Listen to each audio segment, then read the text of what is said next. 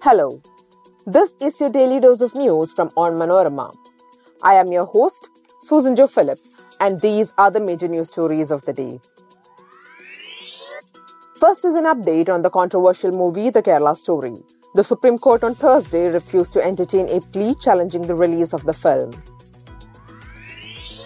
Hurt by the behavior of the Delhi police, who allegedly manhandled them on Wednesday night, the protesting wrestlers have threatened to return their medals and awards to the government.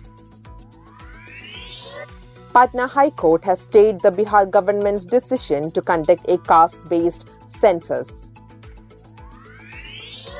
9,000 people shifted to safer places in violence hit Manipur, and several columns of army deployed to contain rioting.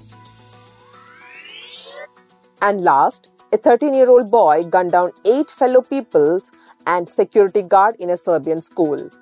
Let's get into the details. The Supreme Court on Thursday refused to entertain a petition challenging the CBFC certification granted to the controversial movie The Kerala Story, written and directed by Sudipto Sen.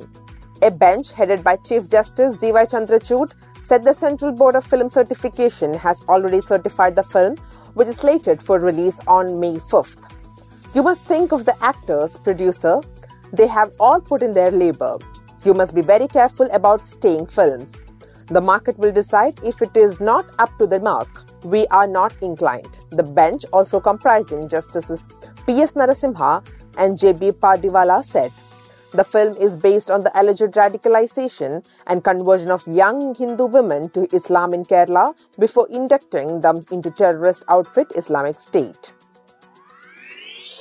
Hurt by the boorish behavior of the Delhi police, the protesting wrestlers on Thursday threatened to return their medals and awards, including the Padma Shri, to the government, saying these honors serve no purpose if they have to endure such humiliation. Around 11 pm on Wednesday, a scuffle broke out when the wrestlers were bringing in folded beds for sleeping, and the on duty police personnel began inquiring about that, as rules do not permit bringing in such things at the protest site. Vinesh Phogat and Sakshi Malik claimed that they were abused and pushed by male police officers, leaving them in tears. Two wrestlers, including Sangeeta Phogat's brother Dushyant, suffered injuries.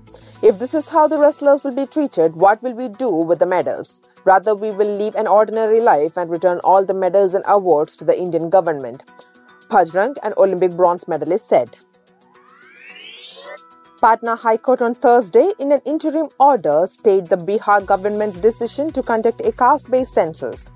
The bench of Chief Justice K. Vinod Chandran and Justice Madhuresh Prasad gave its verdict after hearing the three pleas filed before it, including the one filed by the NGO Youth for Equality. The matter would be heard next on July 3rd. The decision came six days after the Supreme Court asked the High Court to consider, decide, and dispose of the interim application of Youth for Equality, preferably within three days. The Bihar government launched the caste survey on January 7.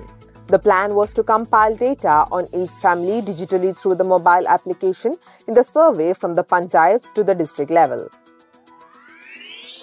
Several columns of the army and Assam rifles had to be hurriedly deployed overnight to contain large scale rioting that broke out across Manipur between tribals and the majority Meitei community, displacing over 9,000 people.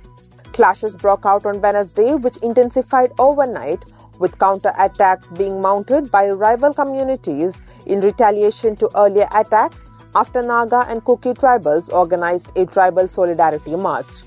So far, 9,000 people were rescued by the forces from the violence hit areas and given shelter, a defense spokesperson said on Thursday, adding that more people are being shifted to safer places. Meanwhile, the Congress alleged that Manipur was burning because the BJP has created fissures among communities with its politics of hate. A 13 year old boy gunned down eight fellow pupils and a security guard in a Belgrade school on Wednesday in a planned attack, prompting Serbia's president to announce tighter curbs on gun ownership. Using two handguns that belonged to his father, the boy fired first at the guard and three girls in a hallway and then shot his teacher and classmates in a history lesson, police said.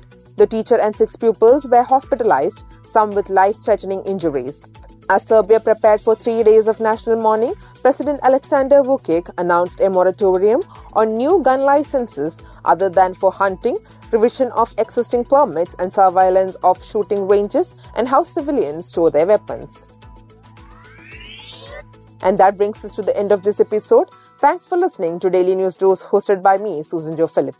Daily News Dose podcast is produced by Vishnu Muralidharan with technical production by Idea Brew Studios. Follow onmanorama.com for detailed updates on the latest news and be sure to come back tomorrow.